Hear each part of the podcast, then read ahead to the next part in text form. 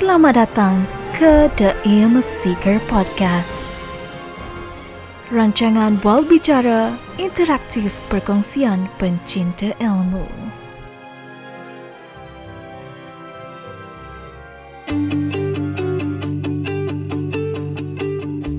Assalamualaikum dan salam sejahtera bersama dengan saya Salimi Sidik. Selamat datang ke episod julung kali je, episod pertama The Ilmu Seeker, sebuah rancangan interaktif perkongsian pencinta ilmu.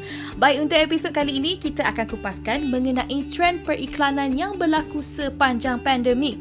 Seperti semua sedia maklum, banyak sangat trend yang muncul semasa kita semua akur dengan perintah kawalan pergerakan yang diarahkan oleh pihak kerajaan. Yelah, mana taknya yang daripada bekerja di office yang belajar di institut pengajian tinggi ataupun di sekolah yang keluar pusat beli belah yang bersenam di luar semua kena duduk dalam satu rumah jadi kita kena buat sesuatu ni supaya kita boleh matikan rasa bosan dan juga mengisi masa lapang jadi antara aktiviti yang banyak kita buat daripada PKP yang pertama lagi adalah antaranya uh, ialah kena teruskan bekerja dan uh, belajar dari rumah uh, ramai juga yang mula bercocok tanam uh, buat dekorasi rumah, cat balik rumah dan juga tidak ketinggalan yang belajar memasak.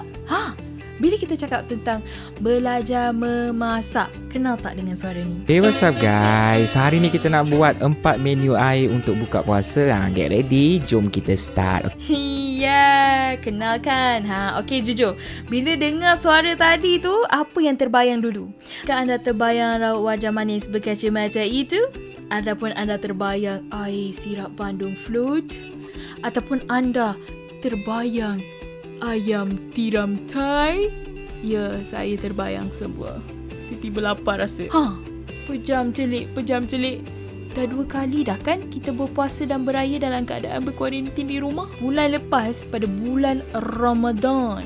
Hmm, nama Khairul Amin ataupun nama sebenar beliau Khairul Amin Kamarul Zaman tak lekang dari mulut rakyat Malaysia ni. Sebab apa? Sebab kita semua menantikan video baru beliau setiap hari. Jam 12 tengah hari, video resepi terbaru daripada beliau. Kenapa semua orang suka sangat dengan video beliau? Ah, kerana video beliau sangat kreatif, ada elemen hiburan, ada elemen pembelajaran. Jadi, hashtag 30 hari 30 resepi ni telah mempengaruhi sebahagian besar rakyat Malaysia untuk memasak sendiri di rumah tau. Ha, yang bagi rasa uh, masak ni leceh lah, masak ni susah. Tapi bila tengok video kami terasa macam masak ni senang rupanya. Okey, siap-siap. Kita nak pergi beli bahan. Ha, teruskan nak pergi beli bahan. Antara sebab lain juga adalah kerana resepi yang dikongsikan oleh Khairul Amin kebanyakannya adalah anti gagal. Ha, bila dah anti gagal tu maknanya kalau korang ikut betul lah instruction yang diberi, bila masak betul, ha, hasilnya pun sama dan memang rasanya pun sama. Jadi bila dah rasa makan tu sedap, kita masak sendiri sedap, esok mestilah kita nak buat lagi kan? Ah, dan kebetulan saya telah mengikuti satu webinar. Webinar on Entrepreneur Marketing Content Creation anjuran Masmed pada 30 Mei 2021 yang lepas. Dan cuba lantakan siapa tetamunya. Ya, mestilah Khairul Amin. Khairul Amin bercerita macam-macam ilmu kat dalam program tu. Tahun 2021 ni adalah tahun keempat beliau buat hashtag 30 hari 30 resepi. Dan pada uh, tahun pertama tu, beliau punya followers daripada 500 jadi 400 ribu followers dan sekarang beliau dah ada lebih 3 juta pengikut di social media Instagram beliau. Ha, jadi pernah terfikir tak kenapa Khairul Amin ni dalam banyak-banyak jenis video kenapa dia nak buat video masakan? Jawapan beliau adalah kerana pertamanya beliau minat uh, videografi dan juga masakan.